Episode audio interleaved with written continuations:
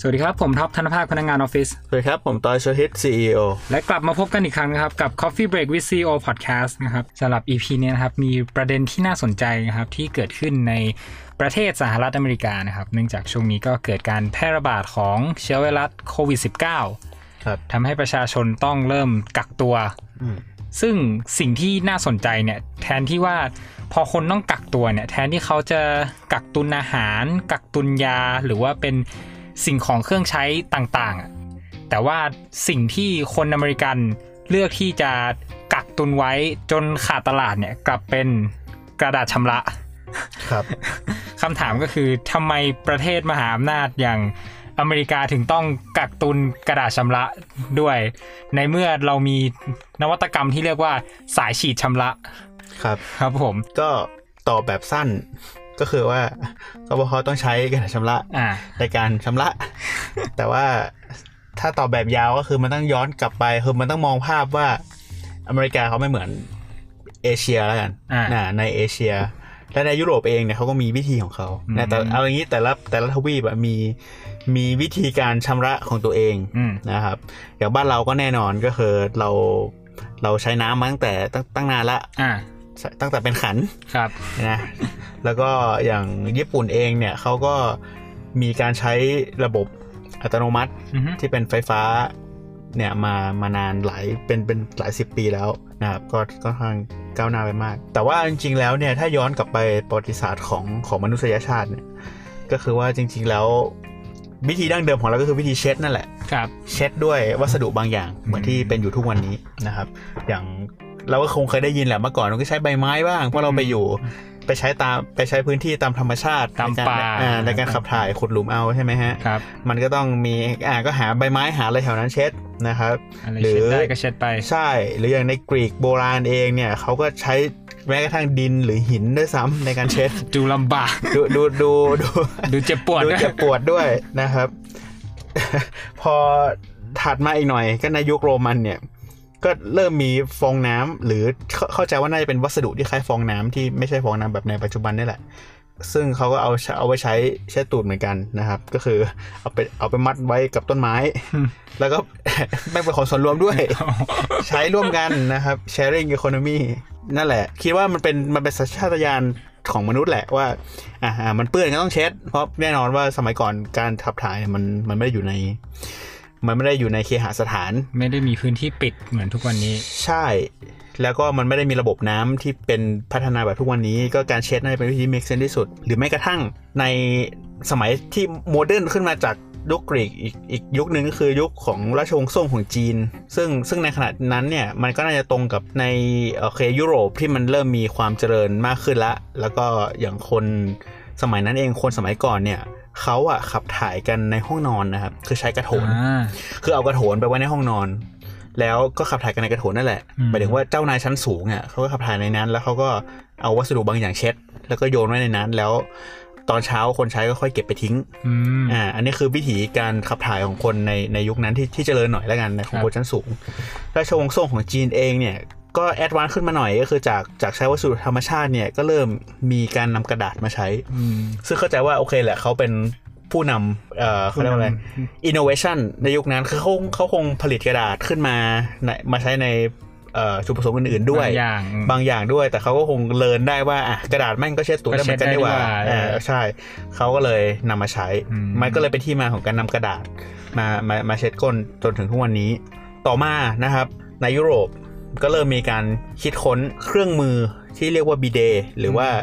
ผมไม่รู้ภาษาไทยเรียกว่าอะไรนะ แต่ว่ามันก็คือเหมือนโอเคมันหน้าตามันคล้ายๆเหมือนชักโครกกับอ่างล้างหน้ารวมกัน แบบฟิวชั่นกัน ฟิวชั่นกัน แต่ว่าอยู่ต่ำระดับต่ำระดับเดียวกับชักโครกก็คือให้คนนั่งได้ อ๋อ อ่ะให้คนนั่งได้ หรือเอาตูดไปไปวางบนนั้นได้ แล้วก็ตรงนั้นมันจะมีก๊อกยื่นออกมา ครับ ก๊อกยื่นออกมาเนี่ยมันไม่ได้ก๊อกที่ที่หัวมันหันลง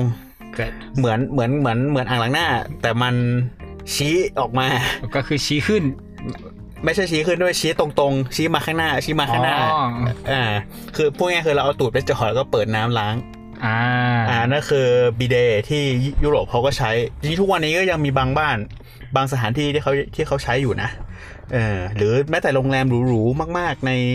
ในอเมริกาเองที่เขาอยากแต่งแบบยุโรปเนี่ยเขาก็ใช้บีเดย์แบบนี้เหมือนกัน อืม นะครับก็คือจริง ๆ มันมันเป็นสัญลักษณ์ของความหรูหราของชนชั้นสูงของยุโรปสมัยก่อนนั่นแหละ ครับ ซึ่งจริงๆคิดว่าอินโนเวชันนี้เนี่ยมันก็แค่อยู่ในบ้านของเจ้านายชนชั้นสูงคนรวย รวย นะครับคนจนๆคิดว่าไม่น่าไม่น่ามีใช้ ครับ จนถึงศตวรรษที่ 17 นั่นแหละ ที่มันมันน่าจะแพร่หลายมากขึ้น มันน่าจะเป็นสิ่งที่คอมมอนมากขึ้นละ อืม แล้วคนน่าจะเห็นถึงความยากลำบากหรือความเขาเรียกว่าอะไร ไม่จำเป็นแล้วก็เปลืองพื้นที่ เพราะเหมือนเราต้องติดตั้งชักโครก 2 ตัว ครับ ตัวหนึ่งเอาไว้ถ่ายอีกตัวหนึ่งเอาไว้ล้างสูตร อ่า ซึ่งมันเปลืองพื้นที่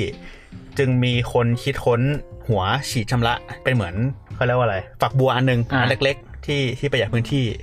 แล้วก็เอาไว้ใช้ฉีดได้นะค ก็ รับ คือใกล้เคียงกับของปัจจุบัน ใช่จึงกลายมาเป็นของที่เหมือนที่เราใช้ปัจจุบันนะครับอืม อันนี้มันสุดยอดอินโนเวชันเลยนะเนี่ย มันคือ innovation จริง ๆ เพราะว่า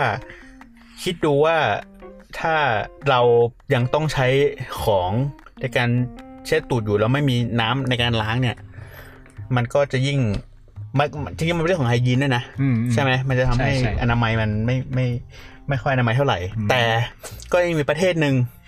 หรือมากกว่าหนึ่งประเทศแล้วกันในในโลกนี้ที่ที่ยังไม่ยอมรับอินโนเวชันนี้นะคครั รั บบ ก็คือ สหรัฐอเมริกา นะครับ จึงเป็นที่มาของการจักตุนกระดาษแล้วแย่งชิงกระดาษกันจนเป็นปัญหาทั้งประเทศ อืม นะครับ เพราะว่าเอ่อ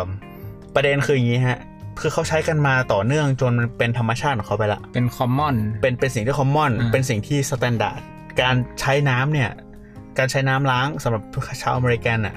เขารู้สึกแปลก อืม เขารู้สึกว่ามันมันเปียก อืม เขารู้สึกว่ามันมันมันไม่ใช่อ่ะ อืม เขารู้สึกแบบนั้นจริง อ่ามันเป็นนอมของเขา ๆ ใช่ จนอย่างบางคนที่เขามาอยู่เอเชียเนี่ย เขาก็รู้สึกเซอร์ไพรส์จนสุดท้ายมันทำให้เขาต้องปรับตัวตามแล้วเขาก็ชินไปกับการใช้น้ำ อืม ไปเอง งั้นมันเลยเป็นสาเหตุที่ว่าแบบเหมือนโรงแรมในในไทยเราอะ่ะ บางที่ก็ไม่มีที่ฉีดใช่ไหม เพราะว่า ใช่ เขารองรับชาวต่างชาติ จริงจริง ๆ แล้วอันนั้นน่าจะเป็นเหตุผลหนึ่งแต่ว่าอีกเหตุผลหนึ่งอันนี้เข้าใจเข้าใจของอุตสาหกรรมบริการ หรือว่าที่สาธารณะเหมือนกัน ตรงที่ว่าการมีสายฉีดชำระเนี่ย มันทำให้เปียกแล้วมันเลอะเทอะ อืม ตรงพื้นนะครับเอ่อถ้าเราดูแลกันไม่ดีมันแล้วแล้วพื้นมันไม่ได้ออกแบบมาให้เปียกได้อย่างเงี้ยมันก็ลำบาก ก็ก็เลยน่าจะเป็นสาเหตุว่าหนึ่งคือ ไม่ไม่จำเป็นต้องมีสายเพราะว่าคนก็เป็นคนต่างชาติอยู่แล้ว ครับ สองคือยิ่งการไม่มีสายเนี่ยทำให้แม่บ้านทำความสะอาดง่ายขึ้น มันแห้ง อ่า แล้วมันไม่เปียกไม่เลอะเทอะ อืม แล้วพวกวัสดุอุปกรณ์หรือเขาเรียกว่าอะไรเอ่อประตูของตกแต่งที่มันเป็นไม้อะก็ไม่เสียหายใช่ไหมเพราะว่าถ้ามันเปียกแล้วไม้มันจะขึ้นลาได้อะไรเงี้ มั ย นจะผุมันจะพังไป ใช่ก็คิดว่ามันเป็นสิ่งที่ make sense และประหยัดกว่า ถ้าใช้กระดาษ โอเค ก็เลยคิดว่าโรงแรมเขาถึงตัดสินใจแบบนั้นครับ งั้นผมขอถามแต่ว่าแบบไออเมริกาเนี่ย ใครๆก็รู้มันคือมหาอำนาจ อ่า แล้วก็เป็นเจ้าพ่อแห่งความดีทั้งหลายดิโมครซีเสรีนิยม ครับ ผมอยากรู้มากเลยว่าไอประเทศที่มันเสรีนิยมขนาดเนี่ยทำไมไม่ยอมแบบเปิดใจรับเอาวัฒนธรรมที่มันเป็นอินโนเวชันนี้มาใช้กับประเทศ และยังปล่อยให้ตัวเองต้องใช้กระดาษอยู่ อืมจริงๆคิดว่ามันมันเป็นเรื่องของประวัติศาสตร์ ครับ นะครับ จนจนก่อให้เกิดเป็นเป็นฮับิตที่มันเปลี่ยนไม่ได้แล้วอะแต่แต่ อืม ถ้าเราย้อนไปพูดถึงประวัติศาสตร์เนี่ยคิดว่าด้วยความบังเอิญแหละ คิดว่าบิเดนเนี่ยครับมันพ o p ปูล่าในช่วงที่สหรัฐอเมริกาเนี่ยกำลังแยกตัวมาจากอังกฤษ อืม ซึ่งซึ่งในขณะนั้นก็ยังเป็นอาณานิคมของอังกฤษอยู่ ครับ นะครับทีนี้พอพอด้วยความที่อยู่ภายใต้อังกฤษเนี่ยก็ก็จะรับอะไรบางอย่างที่มันเป็นดั้งเดิมมาก ๆ ของอังกฤษ และต่อต้านอะไรที่ยังเป็นศัตรูกับอังกฤษอยู่ ซึ่งบีเดย์เนี่ยเป็นที่นิยมมากในฝรั่งเศสนะครับ อ่า ซึ่งซึ่งเราเข้าใจว่าฝรั่งเศสยุคนั้นก็น่าจะเป็นผู้นำในยุโรปเป็นเต็มไปด้วย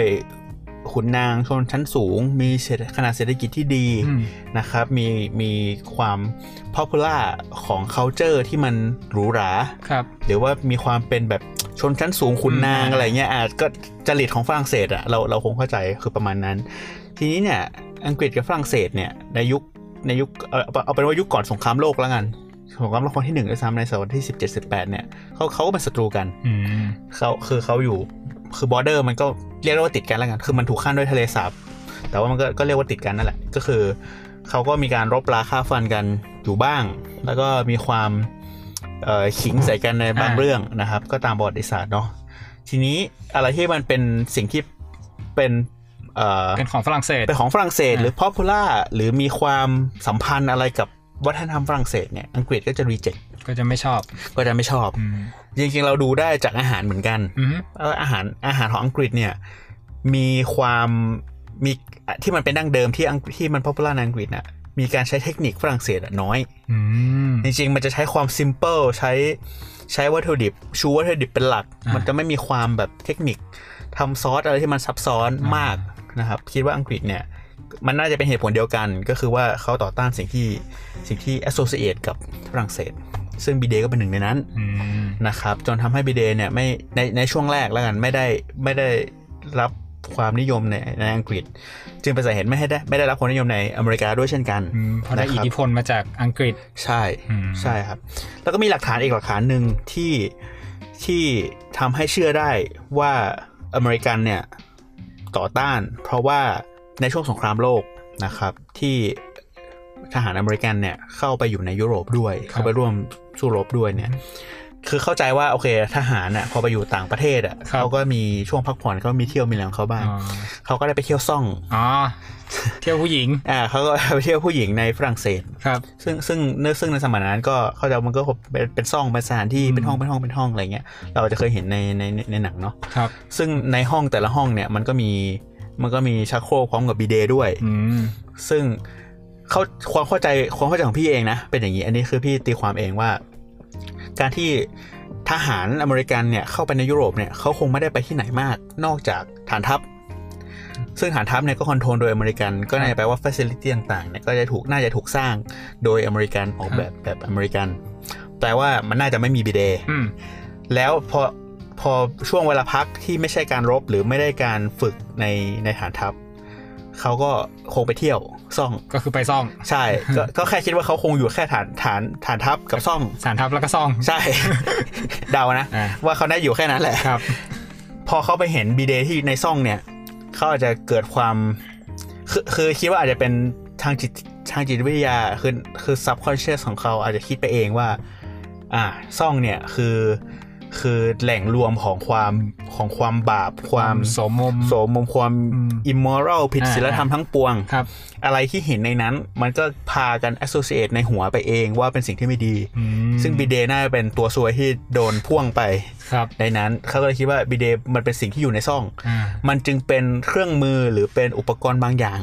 อืม ที่เป็นที่นิยมในซ่อง แต่ไม่ใช่ในทั่วไป ครับ ไม่ใช่เคาเจอที่เขาเขาอยากไปยุ่งสูงสิงด้วย อืม จึงเป็นสาเหตุที่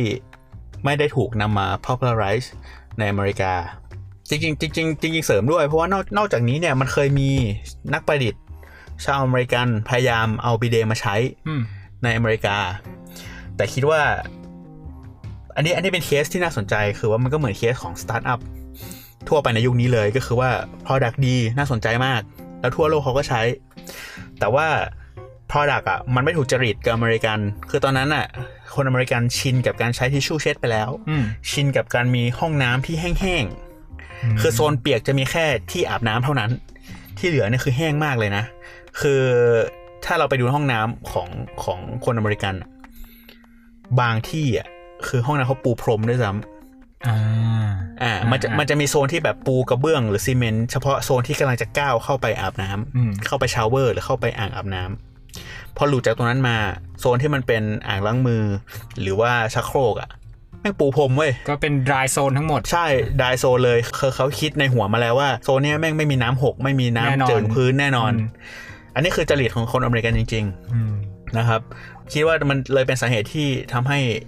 สิ่งประดิษฐ์นั้นที่ที่คนอเมริกันเอาบีเดมาเนี่ยไม่ตอบโจทย์เขาก็เลยก็ก็เจ๊งไป อ่า ก็ไม่มีคนเอาไปใช้จะเป็นสาเหตุที่ยังใช้ใช้กระดาษทุกวันนี้ฮะ ก็คือตัวคอนเทนต์มันดีแล้ว แต่คอนเท็กซ์มันไม่เอื้อสำหรับ อ่า ตัวนี้ ถูกต้องถูกต้อง อืมก็อันนี้ผมก็สงสัยว่าอ้าวแล้วแบบอเมริกันชนเนี่ยเขาก็ปฏิเสธตัว heritage หลาย ๆ อย่าง ครับ ไปเหมือนกันนะฮะ เพราะว่าเท่าที่ผมฟังแล้วแบบความจริงมันก็เป็นเรื่องแบบที่ค่อนข้างซิมเพิลที่แบบในยุคนี้ก็ควรจะแบบว่า embrace ที่จะใช้ตัวบีเดหรือว่าแบบเป็นสายฉีดชำระได้แล้ว ครับ บผม แล้วมีอะไรที่แบบอเมริกันเขาแบบรีเจ็คไปอีกอืม จริง ๆ จริง ๆ แล้วเอ่ออย่างอย่างพี่เองเนาะก็คือเคยไปใช้ชีวิตอยู่ที่อเมริกาช่วงหนึ่งสั้นๆ ครับ แล้วเชื่อว่าทุกคนที่เคยไปอยู่อเมริกา ทุกคนก็จะแบบ ทั้งทั้งงงทั้งปนลำคาญนิดนึง อ่า ในเรื่องของหน่วยวัด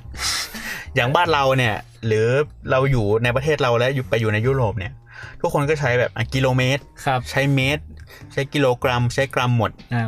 พออยู่อเมริกาปุ๊บกลายเป็นไมล์กลายเป็นหยาด อ่า เป็นหลา เป็นปอนด์ เป็นเอ่อน้ำหนักก็กลายเป็นปอนด์ อ่า อะไรอย่างเงี้ยซึ่งซึ่งมันบางทีมันก่อให้เกิดความสับสน อืมอืม แต่ว่าอย่างคืออย่างบางทีถ้าเราปรับตัวเร็วเราก็โอเคแหละเราก็เก็ตแล้วก็เราก็เข้าใจกะได้ แต่ว่าสังเกตตอนไปใช้ชีวิตอยู่ที่นั่น เรื่องเนี้ยมันดูมันเหมือนจะเป็นเรื่องเล็กแต่มันเป็นเรื่องใหญ่ คือคนเขาก็บ่นเพราะว่าก่อนหน้าเนี้ยเอ่อเคยมีประธานาธิบดีคนหนึ่งจำชื่อไม่ได้ขออภัยนะเคยพยายามที่จะสร้างความเปลี่ยนแปลง คือพาอเมริกันไปใช้ระบบเมทริกหน่วยวัดแบบเมทริก อืม นะครับทั้งทั้งเปลี่ยนเรื่องของระยะทางน้ำหนักอะไรเงี้ยให้มันกลายเป็นเมตริกเหมือนเหมือนชาติอื่นหมด แต่ว่าคิดเข้าใจว่าประเทศอเมริกามันใหญ่เกินไป แล้วคนมันเยอะเกินไป มันใช้เอฟฟอร์ตในการเปลี่ยนอะค่อนข้างมาก อืม สุดท้ายเปลี่ยนไม่สำเร็จอ่าซึ่งเอ่อในรายละเอียดในทางประวัติศาสตร์เราต้องไปค้นคว้ากันต่อแต่ว่าสุดท้ายเขาเปลี่ยนไม่สำเร็จไอ้พวกไอ้พวกคนที่โปรเรื่องของการเปลี่ยนเนี่ยก็คือน่าจะเป็นคนรุ่นใหม่ๆหน่อย อืม ทุกวันนี้เขาก็ยังด่าอยู่ เขาก็โวยวายกันอยู่ว่าว่าคือคือมันเป็นสิ่งที่ทำให้ประเทศอื่นๆอ่ะล้อชาวอเมริกันว่า อืม หน่วยที่อเมริกันใช้เนี่ยซึ่งซึ่งจริงๆมันก็คือ British Imperial Unit เนี่ยนะครับ ว่าเป็นว่าเป็นยูนิตที่แบบ stupid หรือแบบ retard อ่า หรือ จริง แบบปัญญาอ่อนอะไรอย่างเงี้ยเพราะว่าทั้งโลกเขาใช้อย่างอื่นหมดแล้ว อ่า แต่ ถูก มีแต่อเมริกันที่ยังไม่ใช้ คือความแปลกก็คือไอเนี้ยมันเป็นหน่วยที่ชื่อว่า British Imperial ก็คือหน่วยของอังกฤษ อ่า ของจักรวรรดิอังกฤษ อ่า จักรวรรดิบริเตนบริติชเนี่ยที่มีความเป็นเขาเรียกว่าอะไรในยุคล่าอาณานิคม ในยุคของที่ตรงข้ามกับเสรีประชาธิปไตย อ่า แต่อเมริกันเนี่ยในฐานะที่เป็นบริษัทเอ้ยที่เป็นประเทศ ที่เส เสรี รีอ่า ประชาธิปไตยกลับเลือกที่จะสติ๊กอยู่กับหน่วยนี้ อืม แล้วไม่ยอมไปใช้หน่วยเมตริกที่เป็นมาตรฐานของโลก ครับ ซึ่งมันแปลกแต่มันอาจจะมีที่มาเดียวกับบีเดย์ อืม ก็คือว่ามันเป็นช่วงที่มันมีการต่อต้านระบบเมตริก ในช่วงที่เกิด French Revolution ครับ ซึ่งเป็นยุคที่อังกฤษเป็นศัตรูกับฝรั่งเศสอยู่ อืม และเป็นยุคที่อเมริกันเป็นกำลังก่อสร้างร่างตัวก่อก่อร่างสร้างตัว ขออภัย อ่า เป็นยุคที่อเมริกันกำลังก่อร่างสร้างตัวสร้างประเทศใหม่ขึ้นมา อ่า แล้วก็แน่นอนว่าคนสร้างประเทศอเมริกาก็คือ ก็คือคนอังกฤษ เขาก็น่าจะเอาหน่วยเนี้ยมาใช้แล้วปลูกฝังรากฐานนี้มาทั้งหมดตั้งแต่แรกอยู่แล้ว อืม ไม่ไม่เพียงแค่นั้นในยุคนั้นก็เป็นในยุคที่เริ่มมีการใช้เครื่องมือในการทำอุตสาหกรรมในการผลิต อืม ซึ่งเขาก็สั่งเครื่องมือพวกนั้นจากอังกฤษมาแล้วแล้วก็มาใช้อยู่แล้ว ครับ จนคงเขาคงคิดว่าแบบอ่ะก็ก็ไม่เปลี่ยนแล้วกัน ก็ใช้อันนี้ต่อไป อืม ซึ่งจนมันสายเกินไป อืม ที่จะเปลี่ยน อ่า จนเขาต้องสติ๊กอยู่กับหน่วยนี้ต่อไป อืมเพราะเพราะว่าไอ้ metric system นี้เหมือนจะถูกคิดค้นโดยคนฝรั่งเศสด้วยใช่ไหม ใช่ครับ อ่า ใช่ ก็เลยแบบว่าเออก็ไม่อยากรับมาก็เหมือนที่พูดไปตอนที่เป็นบีเดย์ไม่อยากรับวัฒนธรรมมาจากฝรั่งเศส ครับ อ่าซึ่งไอความเนี่ยแสดงว่าแบบว่าความจริงแบบคนอเมริกันเนี่ยพื้นฐานเราเขาเป็นคนที่ค่อนข้างแบบ ignorant พอสมควรใช่ไหม แต่ว่าถ้าแบบว่าแต่ความจริงถ้าแบบว่าเขา ignorant แล้วเขาแบบแค่โดนล้อจาก อืม ประชาคมโลกมันก็คงแบบ ครับ ไม่เป็นไรมั้งผมคิดว่ายังไง หรือว่าแบบมันมีเคสที่แบบว่าแบบเกิดความเสียหายในวงกว้างมาแล้วจากการที่แบบไม่ยอมใช้ metric system เนะฮะ จริงๆแล้วพี่มองว่ามันไม่ใช่ ignorance ซะทีเดียว มันคือ ego คืออีโก้ ego ที่ก่อให้เกิด ignorance โดยไม่รู้ตัว หรือจริง ๆ แล้วอันนี้อันนี้คิดเองนะว่าพอมัน ignorance กันเป็นกลุ่ม คนส่วนใหญ่มัน ignorance มันก็มันก็ความ ignorance ก็หายไปไง อ๋อ เข้าใจไหม มันก็เป็น new normal ไป เออ ใช่ใช่มัน อ่า มันเลยกลายเป็น new normal อ่า จนจนคนคิดว่าเออก็ก็ก็ทำไมก็ก็ ก็คนส่วนใหญ่เขาทำแบบนี้ ใช่ คือจริง ๆ เราเข้าใจนะ คือเราเป็นคนผลิตซอฟต์แวร์ เราเข้าใจว่าการเปลี่ยนยูนิต แล้วมันอยู่ลึกฝังไปถึงรากฐานของชาติแล้วอะถ้าเปลี่ยนยูนิตทั้งทั้งประเทศ เนี่ยมันมันทำยากมาก อืม มันใช้เอฟเฟอร์เยอะมาก ใช้งบประมาณด้วยแล้ว แล้วคิดว่ามันน่าจะโกลาหลแน่นอน อืม มันเคยมีประวัติหนึ่งของขออภัยจำไม่ได้ว่าประเทศอะไร ที่ที่ต้องการเปลี่ยนการขับรถจากด้านซ้ายมือไปเป็นขวามือ อ๋อ แล้ววันแรกที่เปลี่ยนเนี่ยคือโอ้โหโกลาหลเป็นเขาเรียกว่าอะไรหายนะ ก็คือเกิดอุบัติเหตุเยอะมากเพราะคนไม่ชิน ชนกันยับ อ่าเพราะเพราะพฤติกรรมคนไม่ชิน อืม การเปลี่ยนเลยเนี่ย มันก็น่าจะเปลี่ยนยากการหาจังหวะเปลี่ยนที่เหมาะสมเนี่ยมันก็คงจะยากเพราะทุกอย่างมัน ongoing ไปเรื่อย อืม ๆ และเข้าใจว่ามันก็รวมถึงนักการเมืองนักธุรกิจเอ่อทุนนายทุนใหญ่ เขาก็มีสิ่งที่ผูกกับหน่วย อย่างเช่น อย่างที่เราพูดไปแล้วก็คือเครื่องจักร อืม มหาศาล ครับ ในอเมริการถทุกอย่างเนี่ยถูกคิดมาเป็นหน่วยเป็นเป็น อิม เป็น เรียหมด เอ่อเป็นอิมพีเรียหมดแล้วเป็นพาวเป็นเป็นมาวเป็นอะไรอย่างนี้หมดแล้ว ครับ การจะเปลี่ยนเนี่ยแม่งเงินมหาศาลนะ อืม ก็เลยคิดว่าเอ้ยไม่จำเป็น ไม่จำเป็นจนจนสุดท้ายก็เป็นประเทศหนึ่งในสามประเทศสุดท้ายในโลกที่ยังใช้อิมพีเรียอยู่ ครับ แต่ anyway คือคือมันก็พูดยาก เพราะว่าการจะเปลี่ยนเนี่ยมันก็ใช้งบประมาณมหาศาล อืม แต่การไม่เปลี่ยนเนี่ยก็ก่อให้เกิดความผิดพลาดอยู่บ้าง อืม นะครับทั้งในเรื่องของทางการแพทย์หรือเสียหายขนาดจรวดหายไปลำหนึ่งเลยอย่างเงี้ย อ่ะมันมันเป็นยังไงเดี๋ยวขอขอลองเรา คือในช่วงหนึ่งนะครับที่นาซานะครับจะปล่อยกระสวยอวกาศนะครับเพื่อไปศึกษาสำรวจภูมิอากาศของดาวอังคาร ครับ นะครับในปี 1999 อืม ซึ่งสำหรับเราเนี่ยจุกนั้นก็คือถือว่าโมเดิร์นแล้วนะ อืม โมเดิร์นละเอ่ออะไรทุกอย่างก็น่าจะพร้อมหมดละแล้วมีความบังเอิญ มันไม่ใช่ความบังเอิญหรอกมันก็คือมันก็คือเออร์เรอร์เล็กๆแล้วกัน ครับ เรียกว่าเออร์เรอร์เล็ก ๆ ในการทำงานก็คือว่าวิศวกรของของนาซาเนี่ยคือคือเราก็ไม่รู้อะนะว่าว่าเขาดีไซน์ระบบมายังไง อืม ทำไมเขาถึงเขาทำไมเขาถึงให้ระบบเขาเนี่ยมียูนิตได้หลายยูนิต หรือเขาอาจจะมีเครื่องเครื่องจักรเครื่องมือหลายเครื่องที่มาจากคนละที่ ครับ เครื่องหนึ่งอาจจะเป็น Imperial Unit อีกเครื่องหนึงอาจจะเป็น Matic Unit อืม ก็เลยงงๆอ่ะก็เขาก็เลยเปลี่ยนหน่วยความเร่ง มันน่าจะเป็นความเร่งความดันสักอย่างหนึ่งอ่ะเพราะว่ามันมันมีหน่วยของพาวกับนิวตัน ครับ นะครับจริงๆแล้วมันมันต้องใช้หน่วยของนิวตัน ครับ เพราะมันเป็นหน่วยสากล อืม ซึ่งจริงๆคิดว่านาซาเนี่ยเขาใช้หน่วยสากลนะ เพราะว่าเขาคิดว่าเขาน่าจะใช้หน่วยพาวเอ้ยหน่วยนิวนิวตันโทษที แต่ว่าเขาใจะวิศวกรด้วยคนที่เป็นคนอเมริกันเนี่ยเขาก็ยึดติดกับหน่วยของพาว อ่า เขาก็ไปใช้พาว สุดท้ายปุ๊บทำให้สวยโอกาสเนี่ยมีความเร่งที่ผิดพลาด แล้วก็บินเลยวงโคจรดาวอังคารแล้วก็หายไปเลย หายไปเลยเพราะแบบเพราะหน่วยแค่หน่วยไม่ตรงกัน ใช่ คือมันเป็นเออร์เลอร์ที่แบบเล็กมากเลยนะพี่ ใช่ มันคือ มันคือเออร์เลอร์แบบเอ้ยเหมือนเราทำการบ้านแล้วเรา อ่าใช่ แล้วเราคิดหน่อยผิดแล้วก็หายไปหนึ่งคะแนนอะไรอย่างเงี้ย อ่า แต่ว่าแม่ง นาซาเนี่ยทำเงินสหรัฐของรัฐบาลสหรัฐเนี่ยหายไป 125 ล้านดอลลาร์สหรัฐนะครับ โอ้ แค่แค่ลืมเปลี่ยนหน่วย แค่ลืมเปลี่ยนหน่วย อันนี้ก็คือความเสียหายหนึ่งที่มันเหมือนจะแบบเอ้ยเล็กน้อยอ่ะ อ่า แต่แม่งก็มหาศาลนะ อืม เออ ก็นั่นแหละ ก็อย่างเป็นอย่างที่เราเห็นนะครับ อืม อืมหรืออย่างพี่เองตอนที่ไปอยู่ที่อเมริกาอย่างเงี้ยก็ก็ยังเห็นอยู่บ้างนะ ที่ยังเห็นคนที่แบบยังไม่เก็ตกิโลเมตรอย่างเงี้ย ทุกคนทุกคนคิดในหัวเป็นไมล์หมด แล้วคืออย่างอย่างหนึ่งไมล์มันเท่ากับ 1.6 กิโลเมตร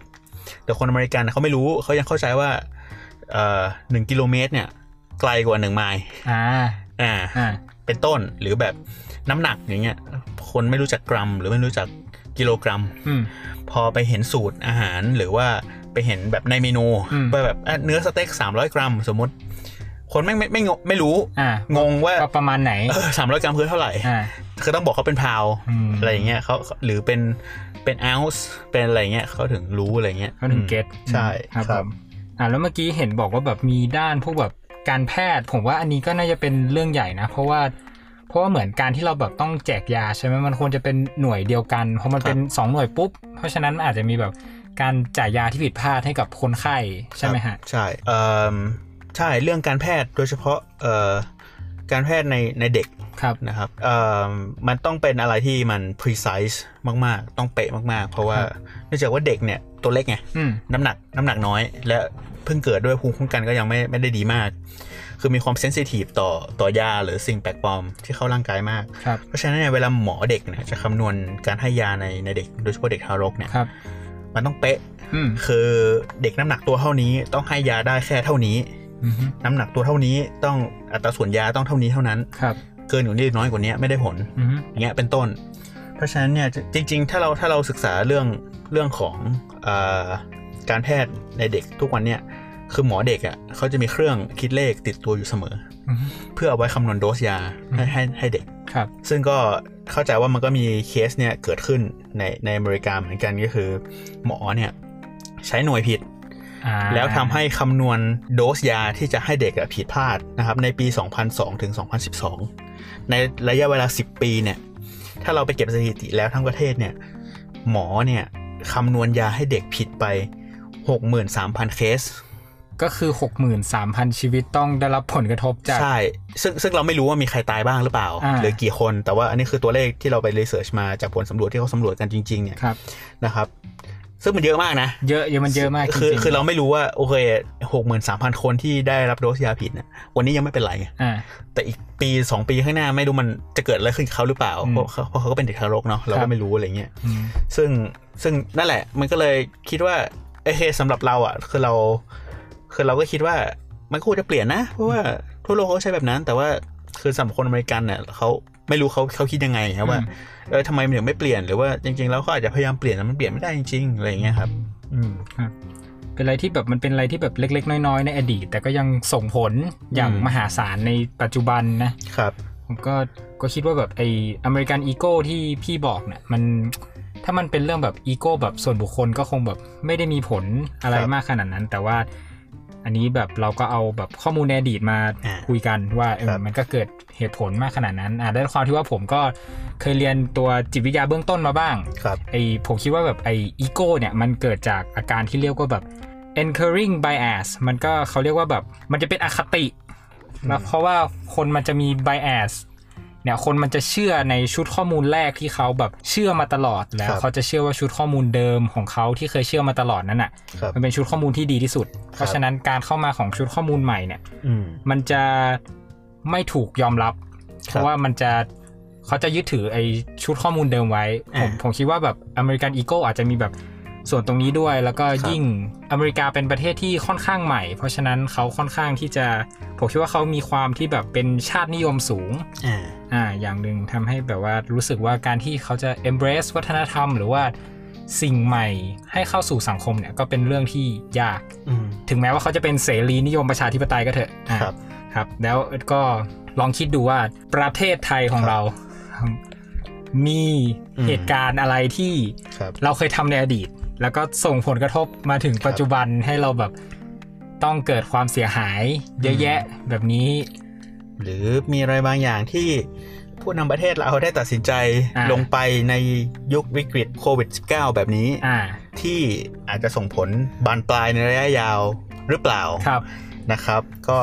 ต้องไปคิดและไปดูกัน อ่า ว่าจะเป็นยังไง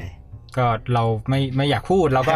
ให้ไปคิดต่อกันเอง อ่า อ่า แต่ก็มันมีเคสตั u ดี้อยู่ที่ชัดเจน อ่า นะครับ ก็ จริงๆก็มีเรื่องของอิตาลีอีก อ่า แต่เดี๋ยวเก็บไว้ตอนหน้า ครับผม ครับ ครับ ก็สำหรับ EP นี้ก็ฝากไว้เท่านี้ครับ ขอบคุณมากครับ สวัสดีครับ สวัสดีครับ ครับ